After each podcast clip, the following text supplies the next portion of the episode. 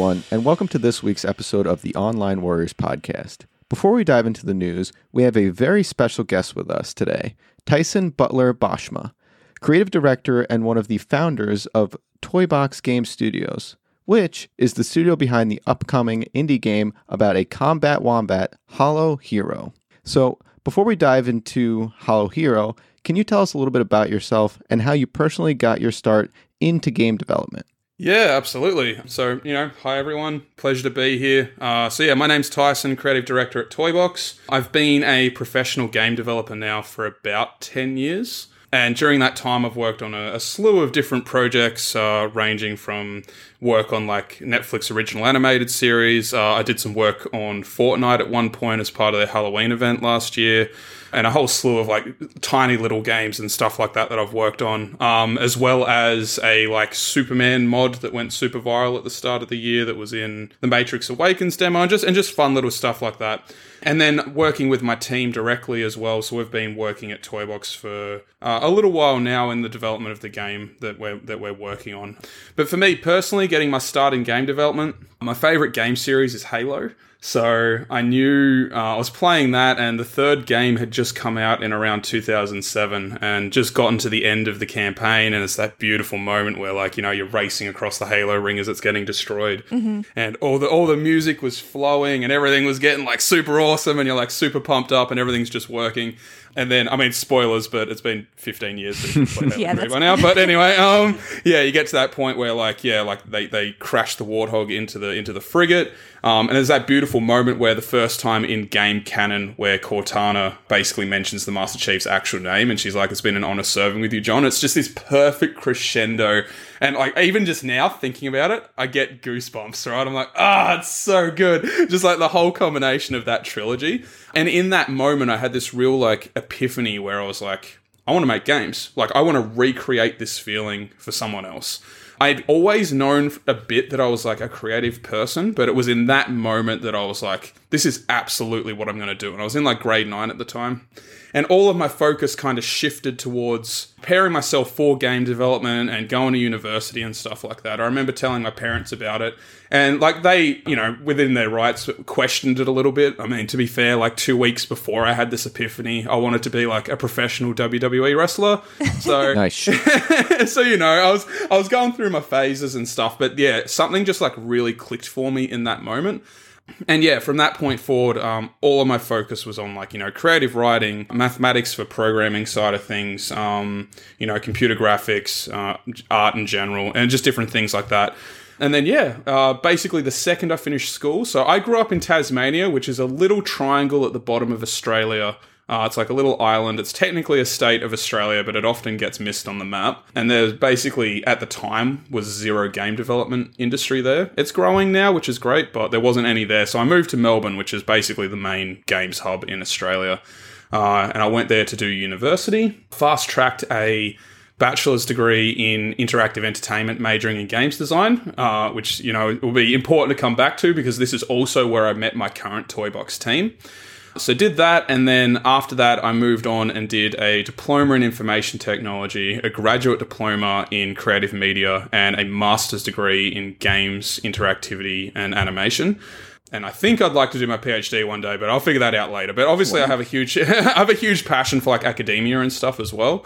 But obviously, the development of games is what I'm really, really passionate about. And yeah, that's kind of how I got started. And then from there, I've just uh, kept working my way up and working on bigger and better projects on on as part of my work that I do here. So you know, Toybox is awesome, but that is like passion, passion and love at this point. So in order to pay the bills, I also work with a game studio here in Melbourne called Grease Monkey Games, and they specialize in motorsport games like drifting games and stuff like that. It's really really dope. Yeah, and yeah, just constantly working on like really really awesome stuff. So yeah, and that's that why you don't it. have time for your WWE career between. That's right. You know, I I try and hit the gym, but I just you know I'm, I'm not committed enough to it. I try to do like I try to do a fly a, fly, yeah, a flying frog splash off the top ropes, but I just hurt myself every time I do it. So clearly clearly wasn't the career for me. But that's all right. I found my calling in games anyway, so I can live out my fantasy that way. so you know, I always find origin stories and stuff like that to be really inspiring and interesting. And, you know, you mentioned that you met everybody on the your Toy Box Games team in university. Yeah. Can you kind of tell us a little bit about how the studio came together and you know how that team kind of organically formed? Yeah, hundred percent. So we all kind of we've all got a similar vibe, which is like we're very passionate about like the games that we like. So a lot of the a lot of the team like World of Warcraft. We're big fans of like God of War. Like I'm, you know, Halo and stuff like that. But in general, the the linking factor was that we all have a deep passion for like high quality games that tell really like story rich sort of you know stories um like really in-depth lore and all that kind of stuff and just expansive universes you know the mass effects the the elder scrolls different stuff Oh, like yeah. that. So yeah we like we naturally gravitated to each other in university and so that was like the so the seven of us as core. That was the first five of us we actually met through university three of us were doing animation the other two of us myself included was doing game design uh, and it basically you know we'd worked on separate projects and stuff as part of our curriculum uh, but we got to the end of the course, and part of it required us to basically do six months developing a game as part of our final project. At the time, everyone was using Unity because that was what was getting pushed hard. But for us, we we were way more interested in what could be achieved with UDK, which was the Unreal Development Kit or Unreal Free at the time. So that was. Yeah, we're up to Unreal Engine five now, so you know that was that was a long time ago.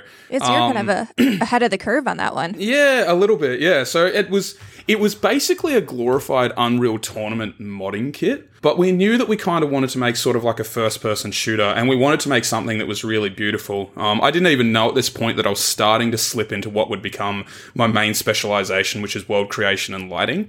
Um, but even then, like I had a, a deep passion for kind of map building and stuff like that. Um, so we ended up creating a a first person shooter game called Toy Box.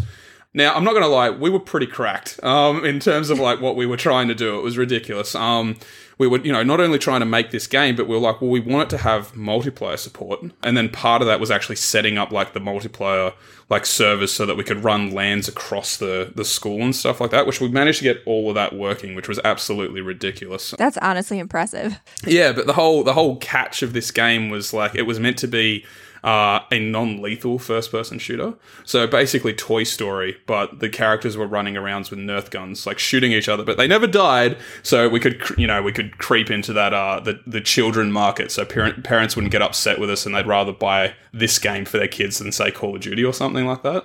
Um, there was this whole like marketing ploy. Anyway, so we we we made that game. It was super successful. We got like a, a high distinction for it, which is like the best mark you can get, and we were super super happy with how everything had gone. We all graduated at the same time, um, and apparently we were even hearing like even as of a couple of weeks ago, they still showcase that game to new students. So we're we're really proud of that work. Um, from that point, we split off and kind of did our own things for a little bit. Like we remained in contact, we're good friends and everything.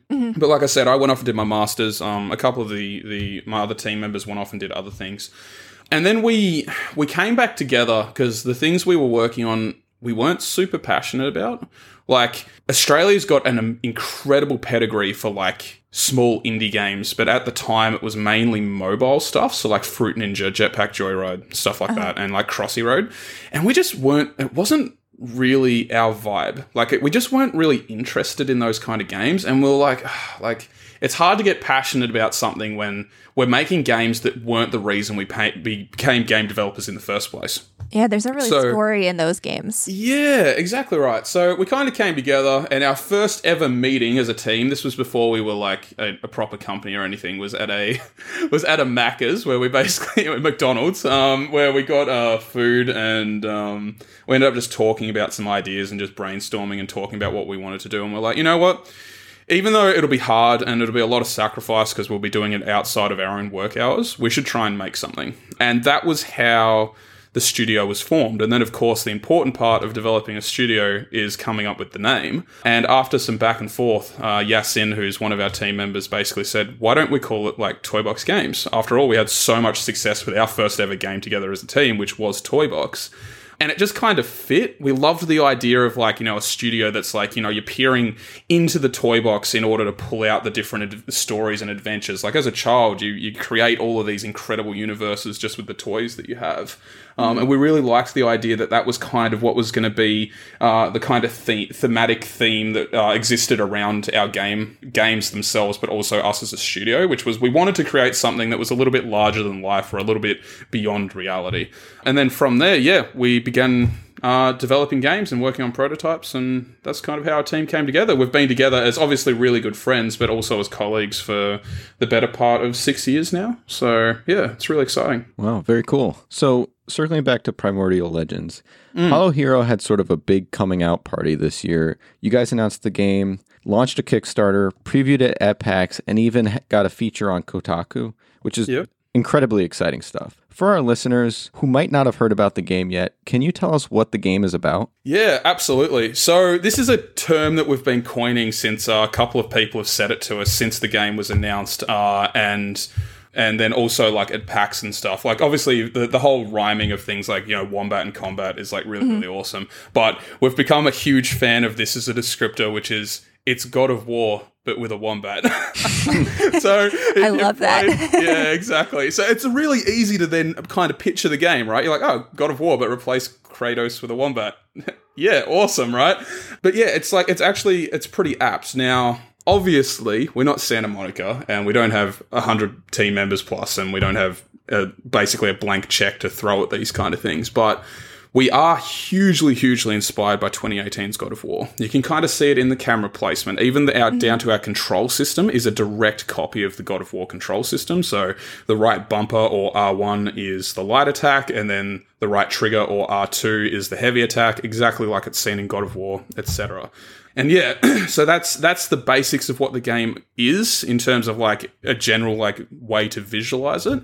But the other part of it as well is it almost harkers back to uh, old school platformers all the way up through PS1, PS2 era. So we've got like platforming and basic puzzles, and you can like throw projectiles to complete puzzles, and there's all these different things that you need to do in order to kind of progress through this world. So it's kind of a mix of that sort of modern, those modern games that we're hugely inspired by, um, but also kind of the games that we grew up with a little bit and trying to kind of meld those two worlds together in a way that I think we've been pretty successful. Uh, a lot of people who played it at PAX recently really enjoyed that. It was like, it was cool. It was kind of marrying the, uh, the old and the new in a lot of ways. So yeah, that was cool. And then, um, the other part, obviously, that's super important to us is the storytelling. So this is like a really, really in-depth universe.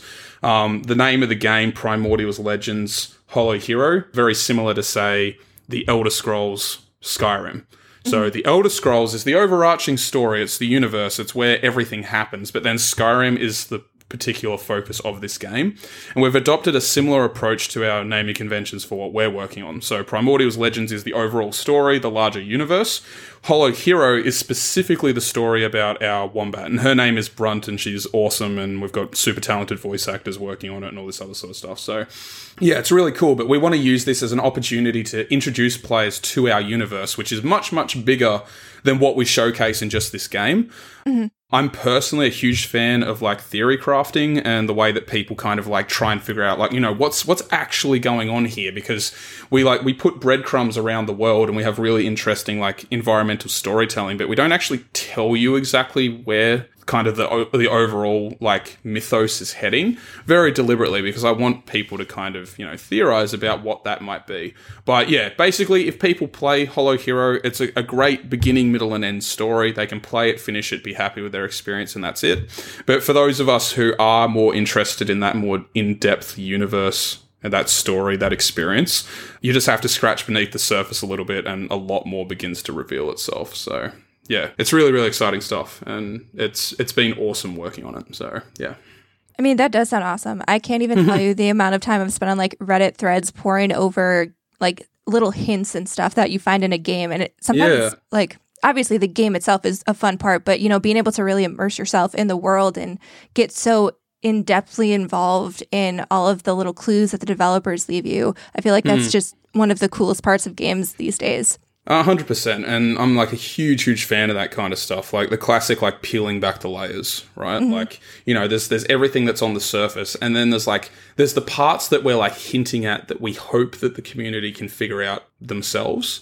But then even further, it goes even further than that as well. And we're hoping that those kind of things become even more apparent as you delve like further and further into the game world. I think a fantastic example of this, surprisingly, obviously I'm hugely inspired by Halo, is, you know, Halo is initially about humanity versus versus the Covenant, but mm-hmm. they're on this Halo ring and very very little is explained to you other than it was a race that was called the forerunners that kind of developed it. And i like that there was so much of that like there's this whole expansive universe beyond just this initial conflict that exists in the first three games but there's hints everywhere about how that might grow.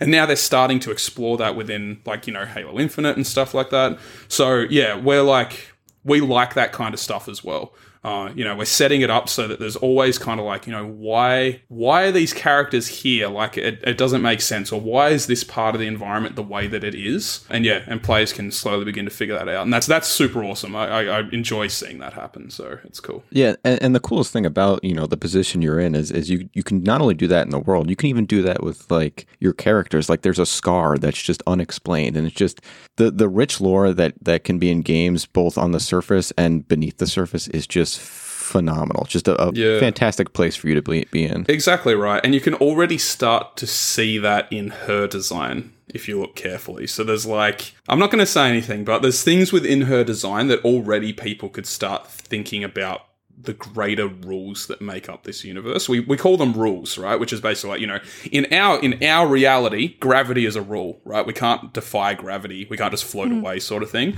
And they're basically systems within our universe that define why things work the way that they do. It's the same way as like in the Flash, they explain away things by basically saying it's the Speed Force. I use the Speed Force to do it, right? Um, but yeah, it's like the same thing here. We have we have things that within the lore exist within our universe. You know, a- an example that doesn't really give anything away, but like as part of a gameplay mechanic, but also as part of a lore system, is uh, in our universe we have these mushrooms, and around these mushrooms there's little firefly-like creatures called glinkles, and they're they're very they have like magical properties. But basically, what they're known for within the lore, and basically the characters in our universe know this, is basically they're guides for lost travelers. So, you know, if you ever get lost out in the wilderness or you ever get lost out in the world, all you need to do is follow the glinkles or follow the mushrooms and you'll find your way home or you'll find where you need to be, right? It's like this like natural thing. But from a gameplay perspective, we also provide that to the player. If the player follows the mushrooms, they'll find the way that they're meant to go. So if you run into this sort of situation where you've kind of got like a branching path and it's like, oh, you know, like you know how you kind of you know you're meant to go that way, but you want to explore the other side? Well, with mm-hmm. this, you can do that and know which way realistically you're meant to be going because the mushrooms are leading you that way. And then if the player decides to branch off, they can, but they can always follow the mushrooms back to the main path and different stuff like that. So, yeah. That's really clever. so, with all of this lore and world building, what is that mm. process like? Like, how do you guys sit down and, you know, even find inspiration to build all of this lore? Like, where do you start at square one when you were back at the very beginning of development? It's a process, I think. Like, if I'm being honest with you, I can't even recall the first inception of like a lot of these characters, if that makes sense, and kind of the world we wanted to build. We just knew we, we wanted to make. It started off, we knew we wanted to make like a third person action adventure game.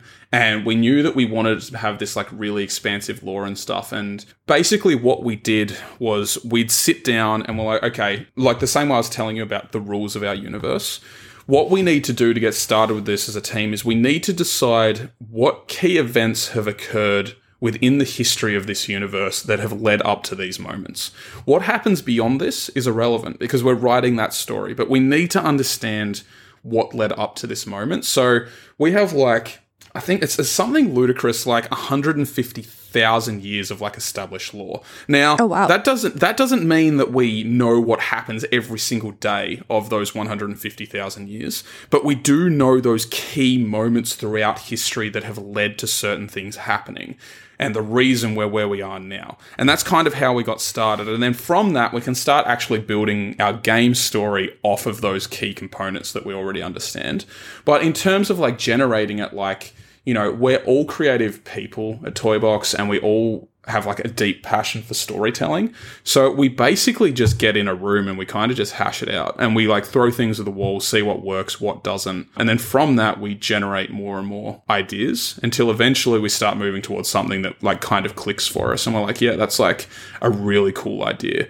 It also comes from like general inspiration as well. So like one of our main characters, Ash, which we'll go into a little bit further, I have no doubt, but basically is inspired by Journey to the West, like the Monkey King, and different stuff like that. So, of course, we're always pulling from like, you know, different experiences that we've had in order to create something new. The same way I said I was inspired by like Halo's lore and the way that the Forerunners work. There's like all these things that, you know, can kind of uh, help us build this universe, but we're building it around our own creations and our own ideas as well.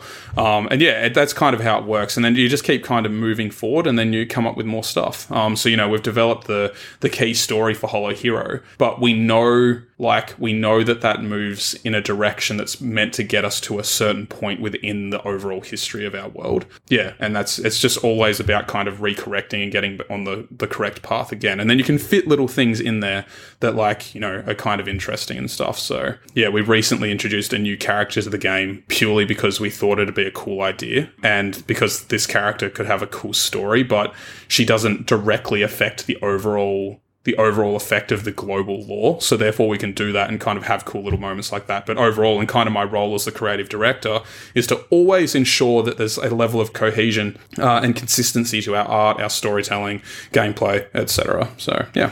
So on your Kickstarter, you mentioned that the game is going to be fully voice acted. What was the casting process like, and how did you find the right voice for the characters you've created? So, funnily enough, one of our uh, one of our team members, Alec, who is our audio composer, would probably be better at answering this than me because he is a voice actor himself. Um, so we ended up going through a lot of his voice acting contacts in order to kind of establish this but mm. it kind of worked the way I imagined any kind of voice calling or voice cast calling would work, which is we had some people that we kind of knew we were interested in working with, and then but we weren't 100% sure if they'd work. So mm. we s- sent them like NDAs and messages and we're like, hey, we've got these characters. We think you'd be awesome for it. Are you interested in having a quick interview and we can kind of chat and kind of see if you can, if you'll be like good for the voice. And then through those conversations, we'd listen to their like basically their show reel, but they're like voice reels. And we'd be like, we'd find a particular voice within that reel and we're like, yeah, that, that's perfect. That's exactly how I visualize this particular character speaking. And then from that, we just organize an audio session um, and then go from there. We've written like the whole script in house. So it was as simple as just giving our voice actors the script once it was written and then getting them to do that. A lot of the voice acting in this game was actually able to be completed in less than two hours uh, oh, of wow. voice recording because all of the voice actors we've worked with have just been ludicrously talented. But also, you know, again, we're not making a God of War here. Like, it's not going to be like right. a 50 hour experience, so we don't have as much dialogue for some characters, with the exception being our Wombat, Brunt, um, who we're going to have a lot of sessions with her, but we knew straight away that we wanted to work with a talented voice actor here in Australia called Amy Smith, and she's done some just awesome stuff, like really, really talented. Um, and she's a good friend of Alex. Uh, and we just knew that we, we wanted to bring her on board because we'd seen the work that she'd done in previous games. And it was really important for us, obviously, you know, having a wombat, which is an Australian animal, to have an Aussie voice actor, mm-hmm. you know, being the voice, but straddling that really fine line. I think like it's a little bit of the, we call it the Hollywoodized version of an Australian accent, which is like you know how it's like it's always the like crikey or like you know stuff like that, like yeah. Steve Irwin sort of thing. But it it isn't like even though we have accents, it's not necessarily that like forced. And for us, we were like we wanted to make a game about an Australian character, but we wanted her to be serious within this universe. So she has an Aussie accent. People will hear it, but it's not meant to almost be like the butt of the joke. Like within this universe, she's just a character, and like it's a serious universe with like serious consequences when things go wrong.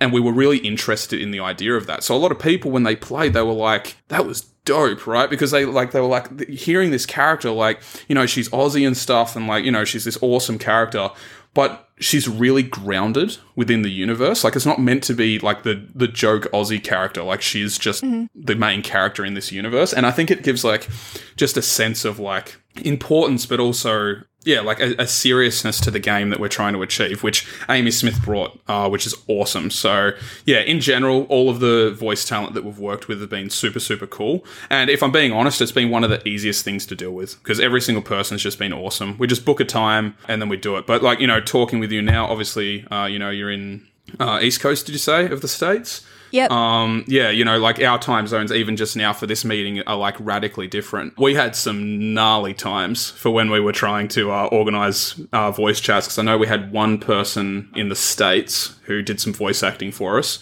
and it was like it was like 9 p.m. for me. It was like 8 a.m. for the voice actor in America, and then my audio composer Alec, he was in I think Germany at the time.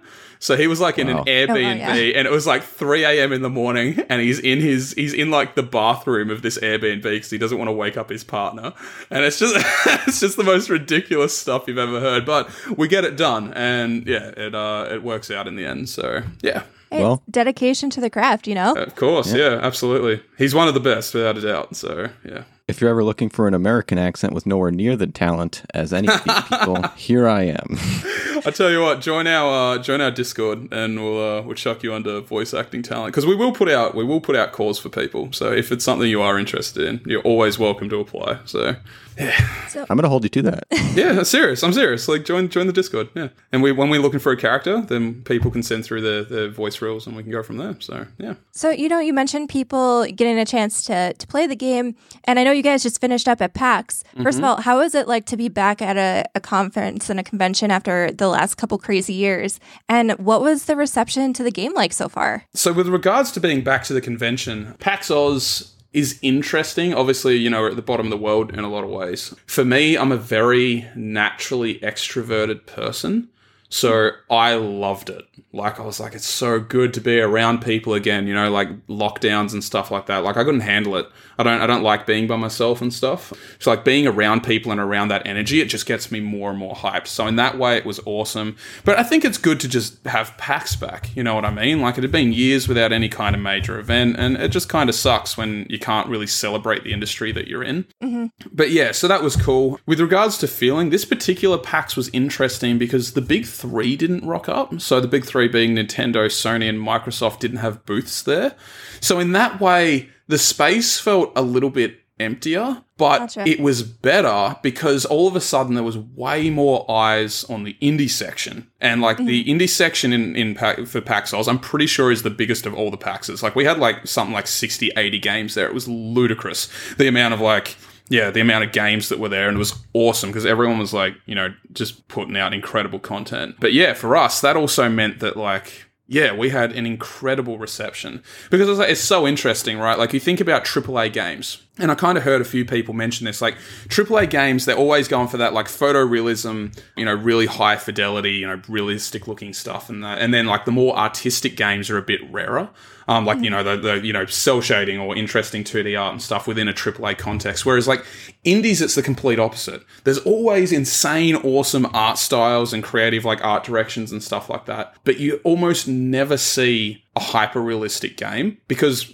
it's really, really hard to do. it's really difficult. So when people were looking at our game and they walk past and see the video and they're like, what the fuck? You know, like they're just looking at it and they're like, damn, like, you know, like how does this game look like this? And then they realize it's basically just a team of seven of us plus a couple of contractors here and there. They're just absolutely blown away by like, the visual fidelity that we've been able to achieve. And like that was, uh, like that works on our part. Like, as much as it sucks, unfortunately, a lot of people do judge books by their cover.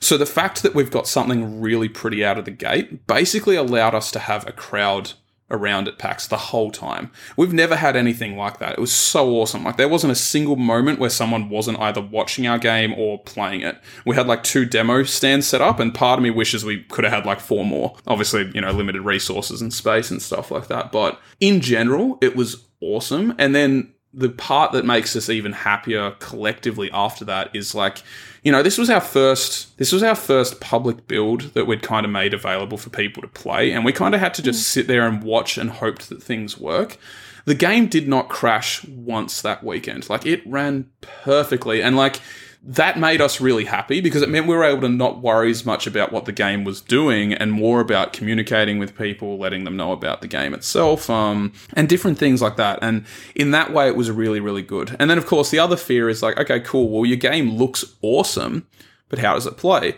You know, how's the story? How's that? And then everything that we've done, we've brought from the approach of like, you know, if we were a AAA studio, what would the expe- expectations be? Okay, cool. Mm. Now scope that down to something that seven people can achieve. But that means then everything that we do, so our audio design, our visual work, our game design, our storytelling, our script writing, our accessibility features in things like, you know, colorblind modes and subtitles and then controls for those subtitles and all these different things have to be really high quality because we feel it has to be. Like it, for us, it's like it's it's almost personal, right? We're like, this is the reason we've got into games. We've taken a massive risk trying to make something of this quality, so we have to prove that if we're going to do it, we're going to do it right. That was kind of the vibe that we went for, and then every single person responded to that really positively. So in general, like the the long short of it is, PAX was awesome and uh, it was pretty much universally appreciated which makes us feel good because it's always scary kind of working on something in the dark over the entirety of a global pandemic and then hoping you put it out there and you're like shit i hope people actually enjoy this right? Um, and then people do. It's very gratifying. So it's good. It's awesome. As someone who's been following toybox games for a bit Hollow Hero is actually an evolution of your first project, Primordial's Fireborn. Mm-hmm. It seems to be set in the same universe, but following a different lead character a bit of a different story. At what point did you realize you wanted to pivot the game's focus and what were some of the driving factors behind that decision? Yeah, absolutely. Um, so as I was mentioning before, so in Fireborn, the main character Ash was the character I was describing that was kind of inspired by Journey to the West, mm-hmm. aka Dragon Ball. Yeah, yeah, exactly. so you can see you can see our character has like a, like a bow staff and all that kind of stuff. Our character throws fireballs, which I guess could be the equivalent of like energy balls from like Dragon Ball, right? Like stuff like that. Like we're we're inspired by that kind of stuff as well. But yeah, so for us, it was actually more of a business pivot decision. So we were working on Primordial's Fireborn and things were moving along pretty well. We'd put together like a sort of a rough demo and we are working away, but the scope of this game was a lot larger than what we currently have for Hollow Hero. Now, a really important caveat for me to say before we do this, as you kind of mentioned, this is an evolution. So the story and game that we were working on for Fireborn, it still exists it just doesn't exist in the context of what we're doing now. And instead, everything that we're doing now is meant to feed back into us basically one day returning to Fireborn. So that's that's all I'm going to say about that. But basically, in 2019, a bunch of us went to the States to GDC, which is the Game Developers Conference. It's the like biggest game dev conference in the world, I'm pretty sure. Uh, mm-hmm. It's ludicrously expensive, but it's where you go if you want to get contacts and stuff like that. So uh, we packed up and we flew to the States and we basically showed our game to a bunch of publishers. And almost every single one of them echoed the same thing, which was your team is clearly super talented, but you have no proof that you can release a game like this. Because obviously we were going for like a high fidelity, super realistic game. You have no proof that you can do this, um, and therefore you're too much of a risk. So we don't want to deal with you, but come back to us after you've released a game when you're working on the second one. Now, I know that sounds a bit harsh. I'm not like attacking any publisher. At the end of the day, they are a business and they need to make sure they can like, you know, pay their own people and stuff. But of mm-hmm. course, it was it was a stab to it was a stab to the ego and the heart a little bit, right? Like we'd put in so much time and passion into this project and it didn't work out, but also because of the way our methodologies as a business we could understand why they were like that, even if it kind of hurt. So we got back to Australia and we're kind of like, well, what the hell do we do? Um, there's just no way we're going to be able to finish this game without some form of publisher support. It's just too big because we were working entirely in our spare time at this point. And yeah, it was just, it was kind of, it was hard. So we ended up kind of swallowing a really bitter pill and we were like, we need to repivot our focus on this. The th- key issue we're facing here is everyone's saying that they haven't seen us release something before. So that is the thing that we need to fix. However, we were unwilling to take a step back towards the more mobile S games or those smaller projects. We still we had put so much time, we were so invested in the Primordials universe, right? We didn't mm. want to get rid of that. So instead, we were like, let's tell a new story but one that's a lot more scoped, a lot easier for us to achieve, and most importantly, something that we as a team could finish without any financial support, right? Which is a great irony because now that the game is doing so well, we're now potentially getting funding from different avenues. Uh, how does it? It always works like that, right? Um, when you don't need it, it comes, sort of thing. But anyway, so that like that's great, and we're, we're super happy about that. But the whole point of this game was to prove we could release something of a really high quality. Basically, be like, look what we did for free, right? Mm-hmm. Imagine if you give us some cash, man. Right? Like that's kind of the whole the whole vibe that we've been we've been uh, approaching, and it's kind of worked in a way that's really really good. But I think what a lot of people don't realize, and that's why I'm so happy to do talks like this because it gives some context, is Fireborn isn't gone it's just sort of sitting in the wings a little bit. So the way I can explain that is like Ash, our character, the universe that we created for that particular story that we wanted to tell, it all still exists. And the easiest way that I can convey that that's the truth is Brunt, our wombat, was actually conceptualized all the way back in 2015 when we first started working on this game. Her role within Fireborn was actually meant to act as the key trainer for the player in the game. So basically, as they learnt new abilities and they learnt new things, they would approach Brunt and she would teach them how to do it, right? She's kind of like an old grizzled sort of like war hero sort of character. Mm-hmm. We knew that we loved Brunt, and wombats are one of my favorite sort of animals. So we were like, why don't we just build an orange uh, an origin story for her? That way, everything that we're developing from like all, like artistically, but also like gameplay systems, but also story wise, can be before the events of Fireborn. We can develop a great emotional connection to ca- a character that is going to be a pretty common character within Fireborn anyway. And then you get that kind of I don't want to say it because obviously it's a huge example. But you kind of get that Marvel moment where like all of a sudden a character comes into a different game. You're like, fuck yeah, you know, like you're so pumped for it because like obviously you know you, you've got this emotional connection to that character and stuff like that. But obviously because you've already experienced the game with them, and that's what we were trying to do with Brunt. So this is her origin story. This is how she becomes the Hollow Hero, and it's acting as a world building point so that we can go back towards Fireborn in the future. So, yeah, it's a bit of a roundabout, it's a bit of a chaotic thing, but at the end of the day, it was actually more of a business decision because it was important for us. You know, we're still kind of working off our own backs right now, and we don't want to be doing that forever. We want to become like a serious studio that's making serious games and a serious franchise in Primordials. So, yeah, it was like it was a necessary pivot in order for us to basically be like, look, we can get this work done and we can ship it. We just need this financial support to do so. And then hopefully that means that a publisher will hop on board and then we'll be in a way better position to be kind of making something like Fireborn, which is a bit bigger in scope, which is a bit more towards that kind of AAA, triple I indie sort of quality that we want to achieve basically for our future games. So, yeah. I got to say, the titles, by the way, track perfectly. Legends sounds like a prequel, and then yeah. Fireborn sounds like the new thing that like a phoenix kind of yeah exactly the new that is funny so it's fantastic it's job there so funny you mentioned that it's so funny. i'm not gonna say anything but it's so funny you mentioned the phoenix but anyway um yeah it's almost like everything we've thought about is going to work which is super exciting yeah cool so i don't want to prematurely compare you to marvel but i mean mm. on your website even you know you said that you guys are planning a series of games so even beyond you know ash's story do you kind of have like a roadmap in mind about like where you want to take this entire universe? Absolutely. Like, do you have stories kind of in the background that you know you want to work on next? Yeah, absolutely. So, uh, the key individual stories we're still in the process of developing. But if you've seen the trailer, you'll know that there's kind of a very off the cuff sort of section at the start where you've got this kind of hooded, cloaked figure that's talking mm-hmm. to one of our raccoon characters, the Dread, called Eldar. Um, now, Eldar is Brunt's adoptive father, but he's basically known as a lawkeeper in the world. So, these two characters are talking and that's kind of how we're telling that's how we're telling the story it's basically eldar is telling this story to the stranger um, and then it's basically reminiscing the actual events of the story themselves.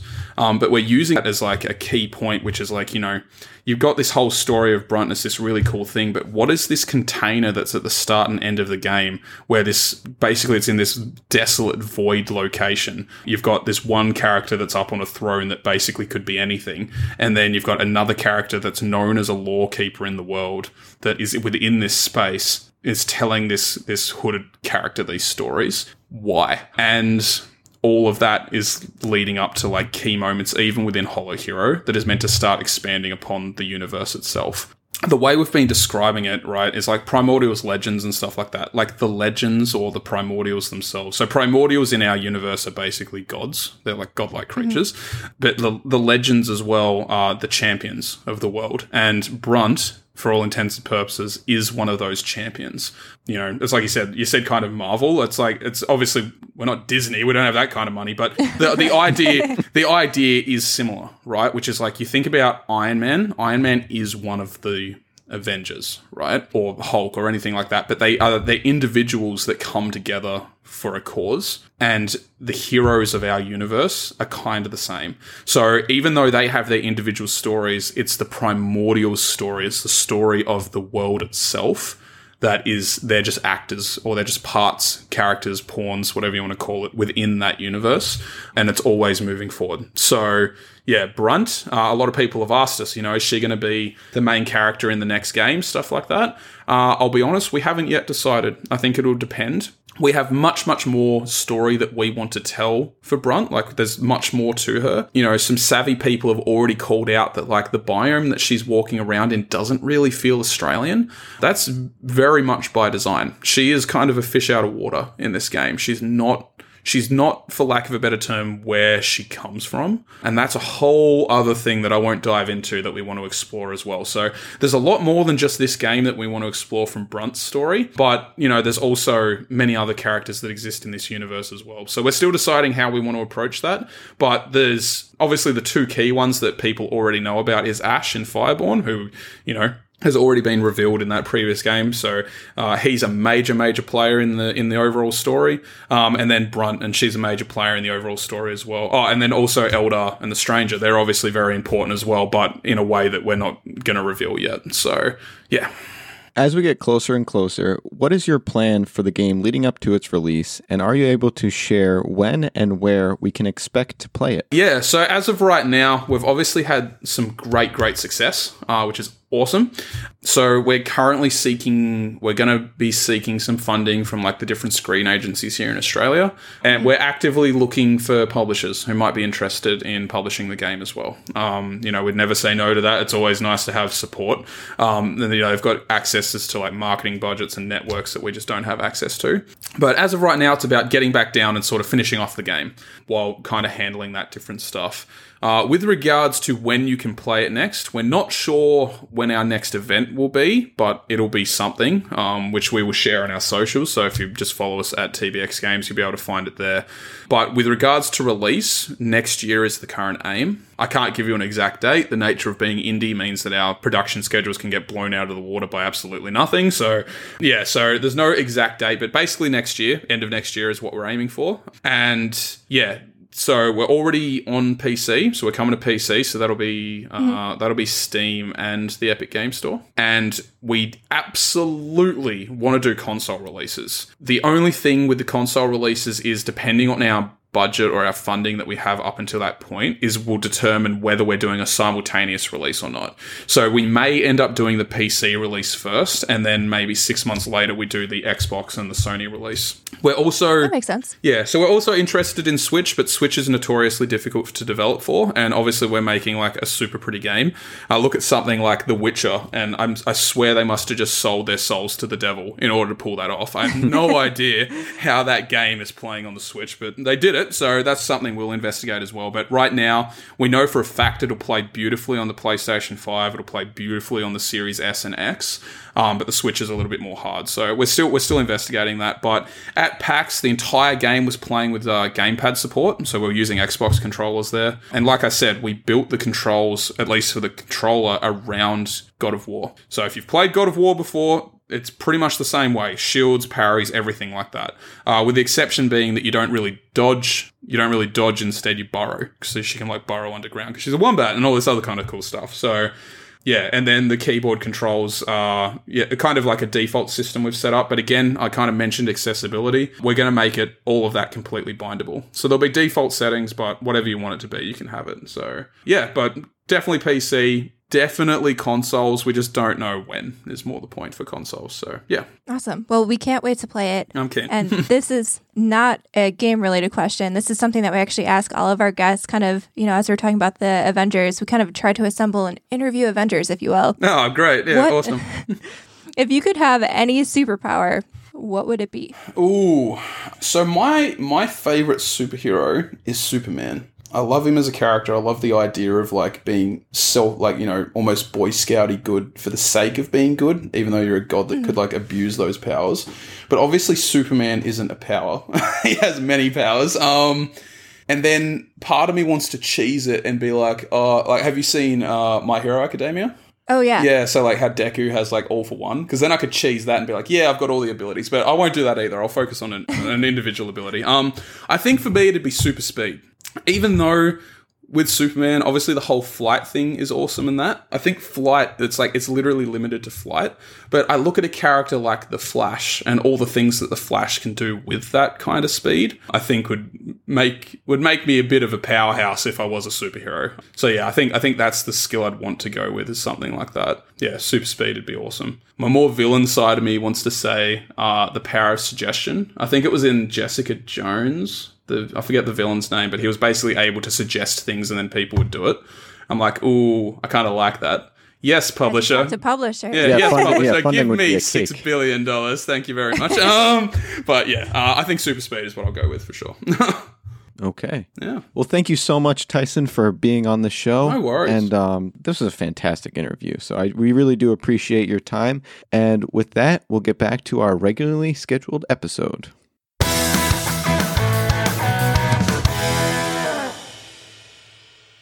All right, welcome back. And thank you again to Tyson for that wonderful discussion. Keep your eyes open and peeled. Go follow Toybox. Go follow Tyson. Make sure you're keeping up to date on Hollow Hero. It looks freaking amazing so far, and I can't wait to see what's in store next. With that, we're going to get back into our regularly scheduled nerd news programming. And I'm here, obviously, Nerd Bomber, joined by Tactic still. Hello, hello. Illegal, still not here, but hopefully soon he will come back to the roost. He is missed. But we have a lot of cool stuff to discuss without him. He's probably going to be a little bit jealous because some of our topics are pretty great this week. We got a new announcement for a sequel, A Christmas Story Christmas, a follow up to the much beloved A Christmas Story. We have Henry Cavill giving us a kind of surprise announcement of his own, and the long awaited trailer for Ant Man and the Wasp Quantumania. Tactic, are you excited about all this stuff? I'm excited about some of the stuff, and we we will happily get into that. All right, so I kind of want to kick this off. You know, I know it's like Halloweeny, not quite the right holiday here, but I want to kick this off with the holiday spirit. So, A Christmas Story Christmas, this is a new announcement. It's a direct sequel to A Christmas Story, which was, you know, that 80s movie. It plays on TBS and TNT for 24 hours on Christmas. Everyone's probably seen it at this point. You'll shoot your eye out if you haven't seen it. And this is announced it's going to be streaming on HBO Max, actually coming out in just a few short weeks on November 17th. And just to give you guys a little bit of a debrief, so this is a little bit more of a teaser than an actual straight up trailer, but we see some a montage of kind of like references and images from the original movie, you know. You have the leg lamp, the infamous leg lamp. You have a photo of Ralphie and his friends all dressed up in winter. Like, I don't know if they're on the playground or on their way to school. You also have, I believe, the BB gun is in there. And then while the trailer is playing, you have a bunch of quotes and snippets of audio from the original movie. And then culminating in finally in one of the ending scenes, the original actor who played Ralphie, obviously now grown up, you know, showing his face, indicating that he is back. The original actor is back, reprising his role for this sequel. Tactic, on a scale of 1 to 10, how excited are you for this? I'm I'm probably about a cautious six, and the reason why is because there were a lot of things in the first one that just made it work. It made it great, and I'm just gonna rattle out the list. So prepare yourself. So the Prepared? The first thing is you might not know this, but in the first one, it is narrated by older Ralphie. Well, guess what? That's not actually older Ralphie. That's another actor entirely. And so when they're doing this, who is it going to be narrated by? And are they going to have the original Ralphie try to fit into that voice? Or is it just going to be this awkward, clumsy trying to fit in that voice? I don't know. I'm skeptical about that. The other thing, and the reason why I loved it so much, is it was so beautifully articulated. The words that they used, the personification that was used, the storytelling was just done absolutely phenomenally as as far as the way that they narrated it. And I just I struggle with if they're going to be able to find that lightning in a bottle again. If they do, fantastic. If they don't, yee. And then the last thing that I want to talk about, and I kind of want to get your opinion on this, Nerd Bomber, is what exactly the plot is. So when they showed these snippets, it was all these things from the original house. And either A, Ralphie's a total loser and still lives at home or bought the house his parents are, or there's some kind of family event, and this is probably the more likely one. Something happens where the parents passed on or moved to Florida or, or whatever, and they have to unpack the house and they're going through all the memories. And I think that would be a nice way to do it where you have the callbacks, but it's not just rehashing the same storyline so that you can have that homage while having a new story and have heartfelt family moments kind of coming together, reliving these moments as a family, and just going through the holidays. I think that's the way they can do it and make it good. I feel like if they have him going back to the house and it's basically him just kind of retelling all of the moments and the stories to his family or his kids or whatever, that will feel a little bit too derivative because it's going to basically be the same story. I mean, I do think that's a good way to get them like back in that house, back in that neighborhood, and have maybe those things in the background. Like the light lamp will be there, and maybe he'll tell like a quick story about it, but it's not going to be like the central focus. I believe it will probably be a little bit more like somehow he does end up backing that house. I do agree with you there. I don't know what will lead him to go back to the house, even if they're just like visiting, and maybe it'll be like a National Lampoon Christmas vacation, but instead of like going to Ralphie's house, Ralphie will be going back home with his family. Maybe it could be one of those. I will say I am excited. So there was actually technically already a sequel. A Christmas Story 2 exists. It was bad. Nobody I know actually Did not know this. Yeah, there was actually a sequel that already existed, and it wasn't actually based off the original author's work. So, A Christmas Story is actually based off of a book, and the sequel, Christmas Story 2, followed like teenage Ralphie, had a completely different cast, didn't follow the author's writing. It would, it just didn't feel good. It, uh, it felt like a money grab sort of sequel. It just wasn't great. I'm hoping that this is calling back to that author, Jean Shepherd's other stories. I feel like I know he's written other books. I'm not really sure if he ever wrote a direct sequel to A Christmas Story. I mean, A Christmas Story itself was not actually a Christmas book. It was a, a stories taken out of another book that he wrote. And I'm wondering if maybe it'll be steeped in other stories that the author actually told in his book, and maybe it'll feel a little bit more authentic to that first movie than the original sequel did. If they do that, that would be absolutely fantastic. Because, like I said, that'll go back to that style of narration, that articulation that we all fell in love with in the first one. That's that's a must, in my opinion. And if they do, if they really end up going to down the money path, please don't. Just don't even produce it. Don't push out the release day. Call someone who knows the author or can get the author's work, or at least figure out he's dead, mm-hmm. right? Yes, he is. Yeah, that's what I figured.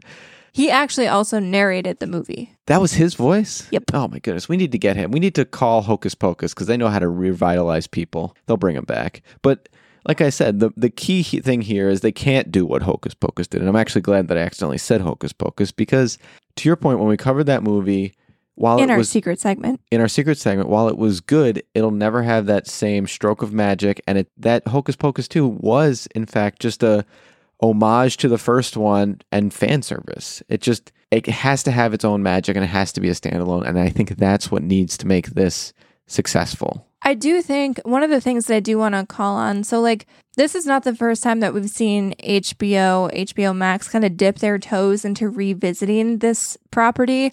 And I know 8 Bit Christmas was not a connected movie, it was not a direct sequel, but the idea and the formula that went into 8 Bit Christmas. So, this was the Neil Patrick Harris movie that came out on HBO Max last year. It was their original Christmas offering. And it kind of was the same thing. Neil Patrick Harris's character was telling his child, I don't remember if it was son or daughter, but his child a story about back in the day how he really wanted an NES.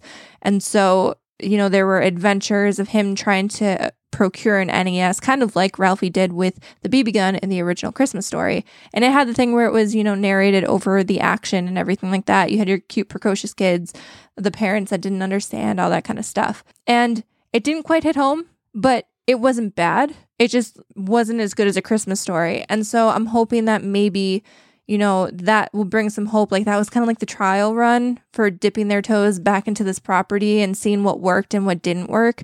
And then, you know, obviously having that original cast come back, maybe it'll they'll build off what they did in 8-bit Christmas and kind of hone in then. Like I, I'm really hoping that was a trial run because they knew they wanted to do this and wanted to just kind of get feedback on what was working or not.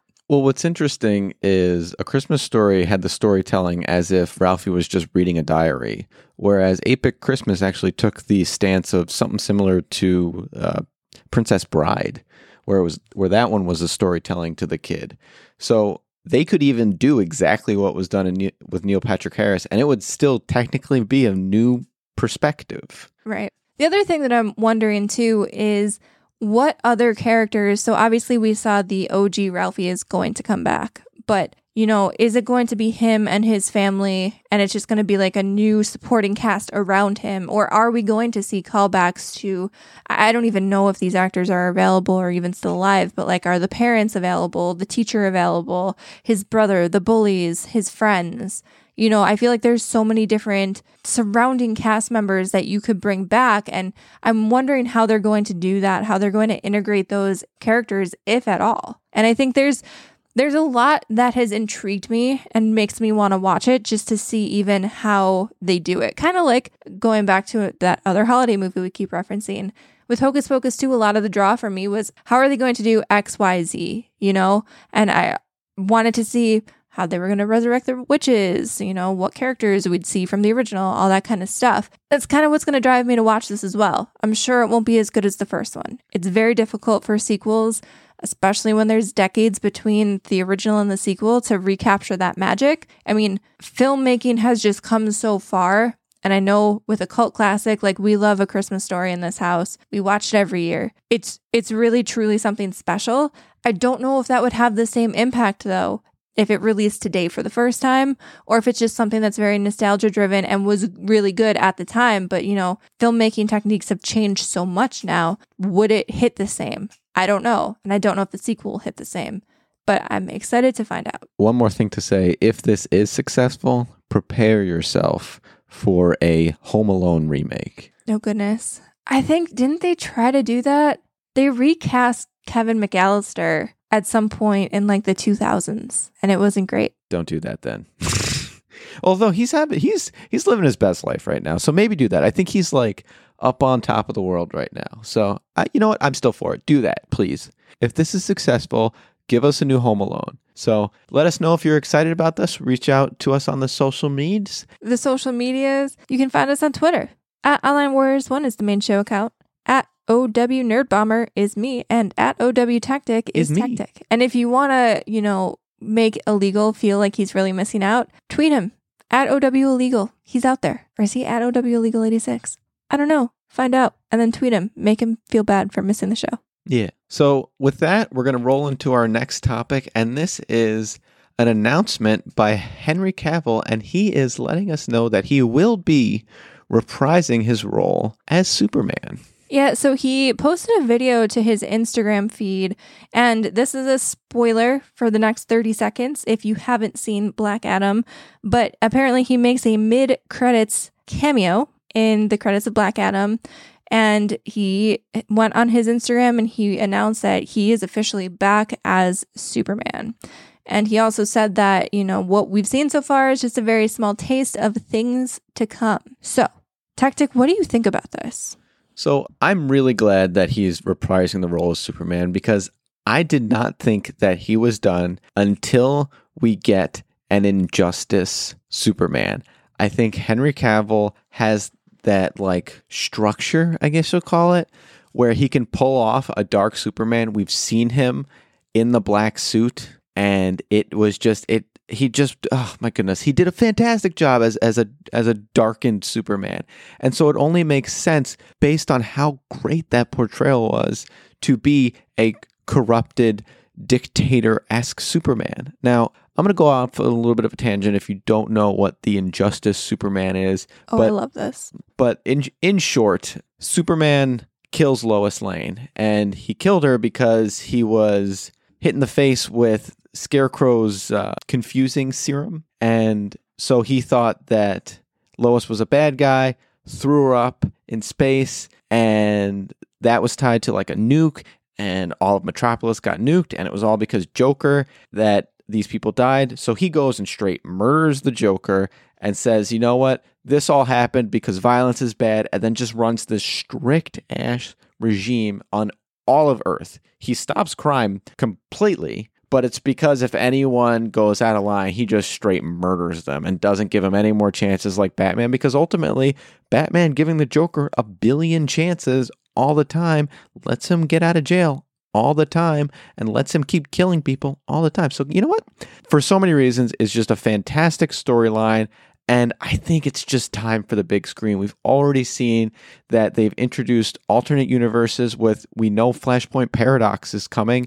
So why not this alternate reality? It just makes sense. I don't know. Like, I often wonder what the overarching plan is, just because, you know, I a lot of the criticism with what DC was doing in their previous movies was that it was super dark. And if they went that route, if they went the injustice route, that is just such a dark storyline. Like, the, it is not fun.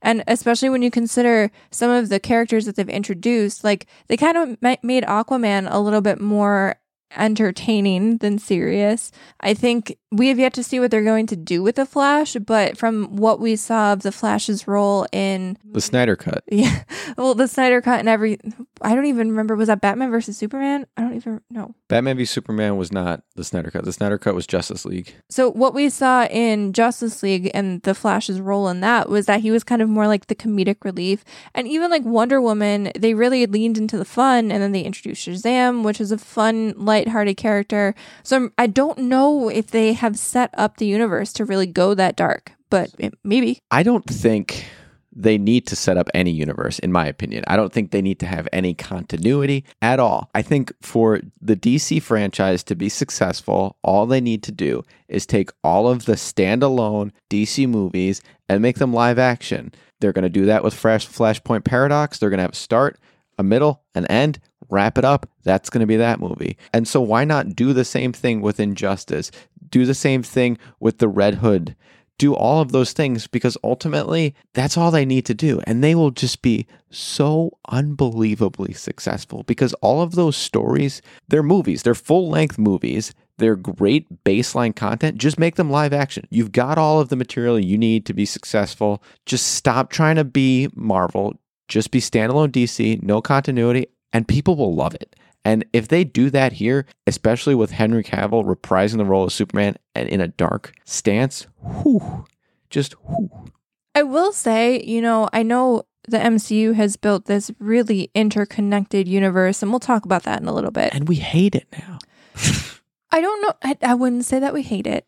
I would say that it's getting hard to follow. And we're getting into tertiary characters, and there's like multiple storylines. And we'll, like I said, we'll talk about that in a little bit. But I think, you know, it is refreshing. Like one of the things that I really enjoyed, and I know Wonder Woman 84 was like very mixed bag in terms of reception. But if you just like step back for a little bit and just was like, I'm gonna just have fun with this movie, even with bad CGI, I'm just gonna have fun with this. It wasn't a bad standalone movie. And Right. like Shazam, not a bad standalone movie. I don't mind having a bunch of standalone movies. And even like what they did in Shazam, I thought was really clever.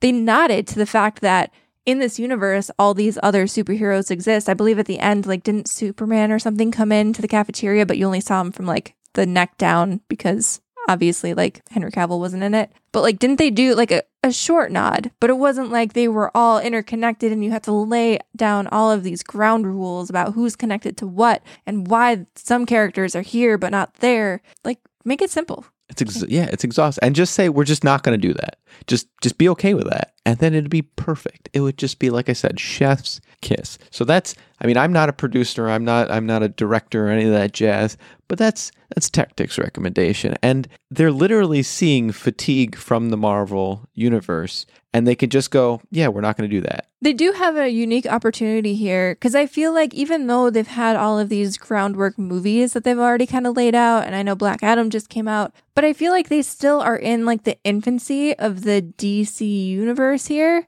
and they can kind of go wherever they want. Like, it's still early enough. I know Justice League was a thing. I know they tried to establish it. I know that there's a lot of obviously like baggage from prior movies, but I think because it's been so long and things, well, it's true. It's, just forget about it. well, no, but it's been so long that I think that they can pivot and kind of take this wherever they want to go. And they just need to pivot in a way that is going to appeal to people. And I will say, kind of on an aside note, I am really stoked for Henry Cavill because I feel like he said in a lot of different like interviews and stuff that he loves the character. He do- he wa- doesn't want to give up the character, and like the dude just seems like a genuine nerd in a good way. Yeah, he's nerds. he's truly representing. Honestly, for all us all of us that want to be in that type of role but can't because we're not ripped. Yeah, like I'm happy for him. He, you know, he's think about it. He's embracing all of these different nerd roles. He's Superman. He's The Witcher. He's Sherlock Holmes way to go, Henry. You're doing great. So, with that, you know, we'll have to stay tuned. We'll have to see what this means, what movies will be announced. We don't know. We're just speculating here. I'm excited though. It could be cool. I'm excited for him at the very least, getting yeah. to reprise a role that he's really into. Henry, we love you. And I said that we were going to talk about it later. Later is now.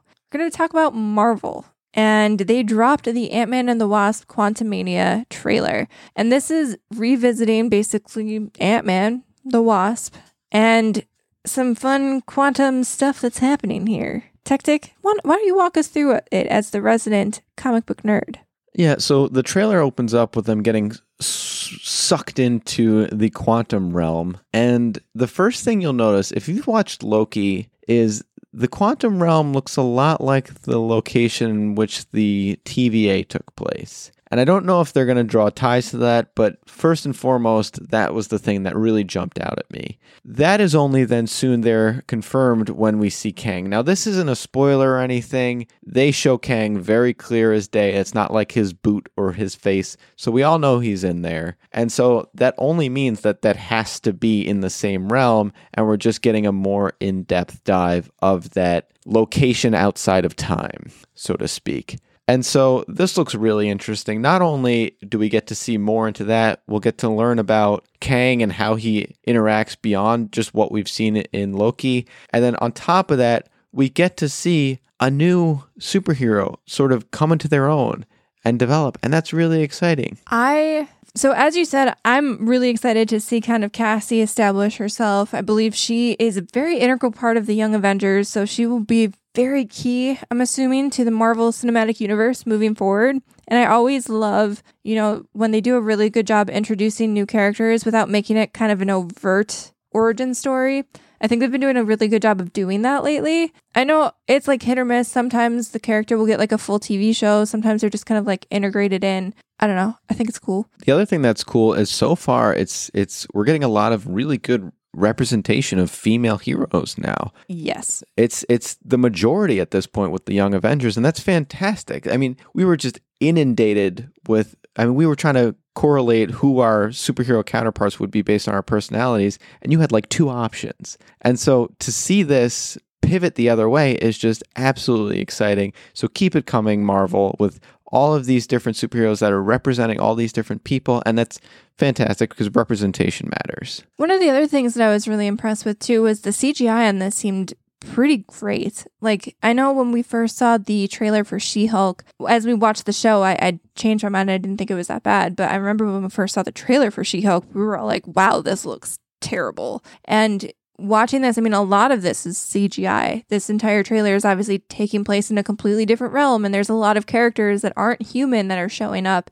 And I thought the CGI looked really good, and I'm very hopeful for that. Like, this movie gave me vibes. So, we've had a lot of like kind of, I almost feel like baby steps towards the next big storylines, right? In the MCU, once Endgame happened, like we I know like all of the movies and shows have been big in their own right, but in terms of the overarching stories that they're trying to tell, I feel like we've only been getting small bits and pieces because they need to introduce all of these characters and lay the groundwork. This feels like a major step forward. This feels like something that's going to have big ramifications in setting up the big plot points and stories that we're going to be seeing moving forward. I don't know if you feel the same way, but for me, this feels like one of the more momentous, like storytelling stepping stones that we've gotten in a while. I think this is going to be the the big step that positions Kang to be the big bad in the next installment. I do agree with you there.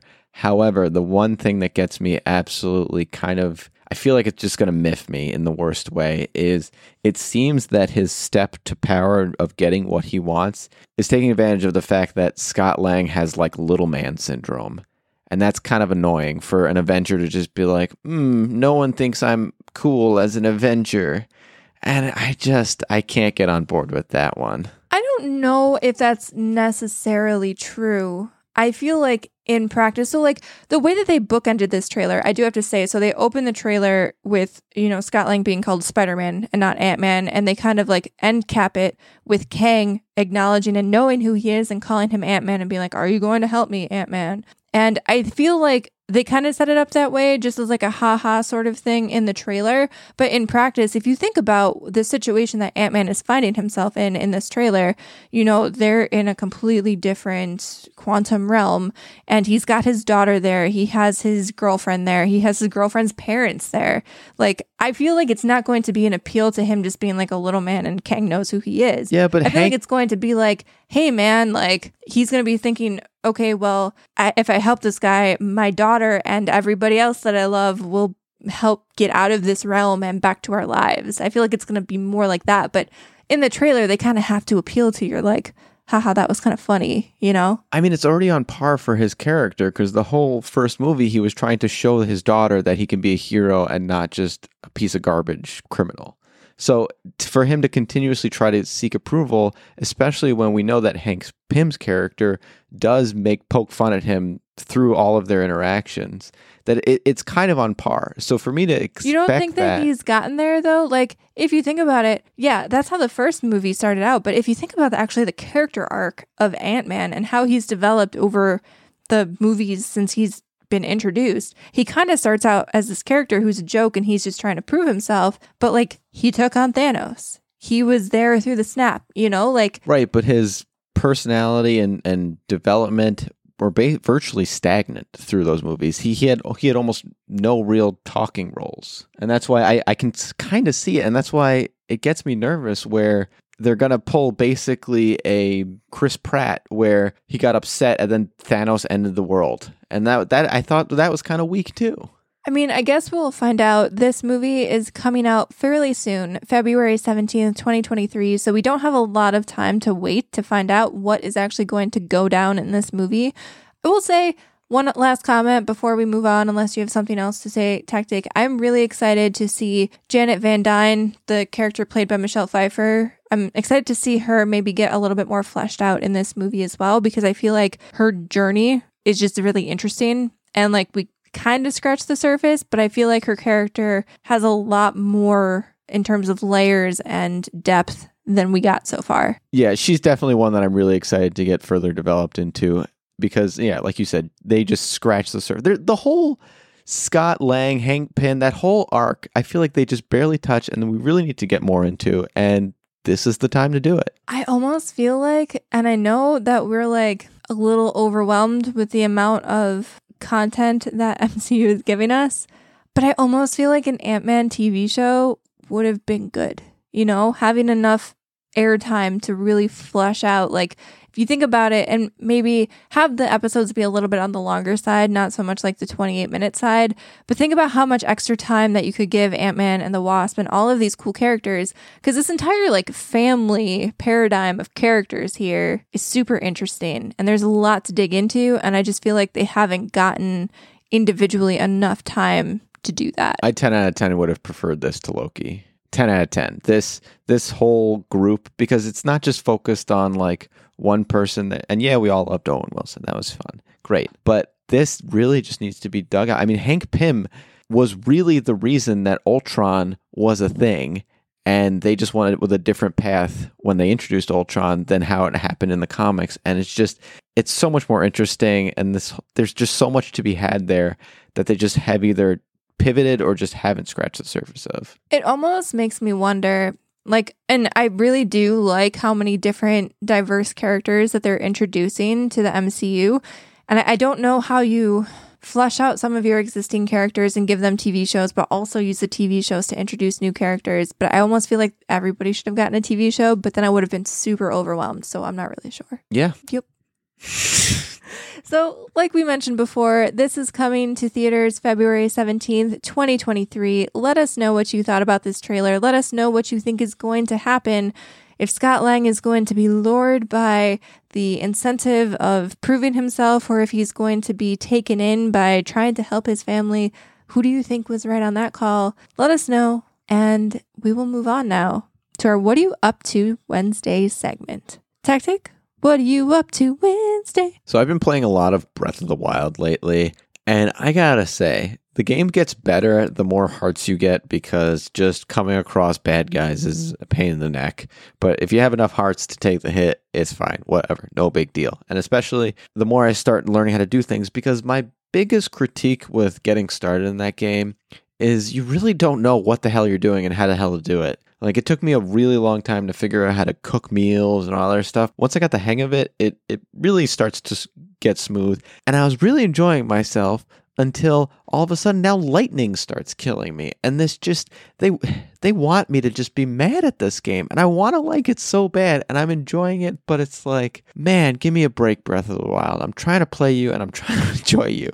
That's that's my overall take of that game. And then the other thing that I've been enjoying is we've had gorgeous weather and we have just been walking and taking in the view and the beautiful autumn weather. Yeah, so on the East Coast in the autumn, and this, I mean, this happens ever, it's trees. It's trees. But they turn golden and red, and just walking around outside with all those cool colors, it's just so great. Go do it. If you have fall colors, fall foliage, get out there, enjoy it while you can, because soon, at least if you're in our part of the world, winter will be coming, and it is not going to be fun unless you like winter. But I'm not one of those people.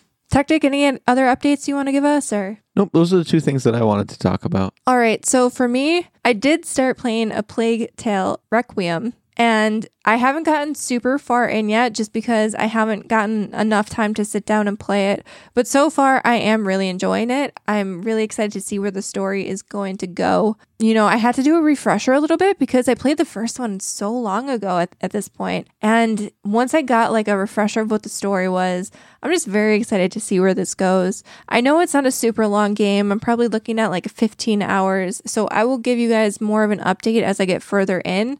But so far, I kind of played like the intro section and it was as good as I remember the first one being, and I'm having fun. And the world is just beautiful. Like the storytelling and the world building. Like I know I've only scratched the surface of the story of this game, but even just like the aesthetics of this game, fantastic. So if you're on the fence, it's on Game Pass. If you have Xbox and you have Game Pass, you can just play it right now for free. Otherwise, you know, if you haven't played the first game, definitely go back and play that though, because you won't know what's going on. So do that. And then the other thing I want to bring up is we started watching a new show on Amazon, The Peripheral. So this is one that is very sci-fi and kind of will appeal to the gamer nerd in you. And the premise of this is, and this is based on a book as well. If you read the book so far, so good. But essentially, you know, it's the near future, like 10 years from now, and everybody is a little bit in tune with VR and you can make money doing tasks in VR, even like playing through games and, you know, testing new systems. And the main character's brother gets a brand new headset, doesn't have like a, the visual eye thing. It just kind of taps into your neurological system. It's like a brain interface. And really, that transports the main character into the future, 70 years into the future. And there's a lot of stuff that ensues. It's pretty neat. I don't want to give too much away because kind of the cool thing about the first couple episodes th- is the mystique and trying to figure out what's happening. But so far, it's pretty neat. There's some gruesome aspects of it that I had to kind of look away. There's a specific scene where I was like, Tactic, you're just going to have to tell me when this is over so I can look at this. I stared. Yeah, he is a weirdo and he stared right at it. But it's so far it's really good. I really like sci-fi fantasy stuff. The you know, the series is by the creators of Westworld. William Gibson wrote the book. If you like either of those things, you should check this out. It's on Amazon, the first two episodes, and I believe new ones drop every Friday. So this is one of those ones that I probably won't give an update every week, but I'll probably be like, wow, this is super cool, and chime in every now and then with that. So this week we are not going to be doing a quiz. We're going to start those again when Illegal comes back, but we are going to take it out with a tech tip. And this week my tech tip is the oils in your soaps make it hydrophobic. So if you ever need a mirror in the shower and you don't want it to fog up, take a very thin layer of soap and rub it on the mirror face and it will not fog up for your shower. Will you be able to see clearly in the mirror, or will it be like weirdly soapy? It'll be it, it depends on the thickness of your layer. If you do just a real thin layer, it'll be nice and clear. Very cool. Very interesting. Good to know. Yeah. So, with that, we'll talk at you all next week.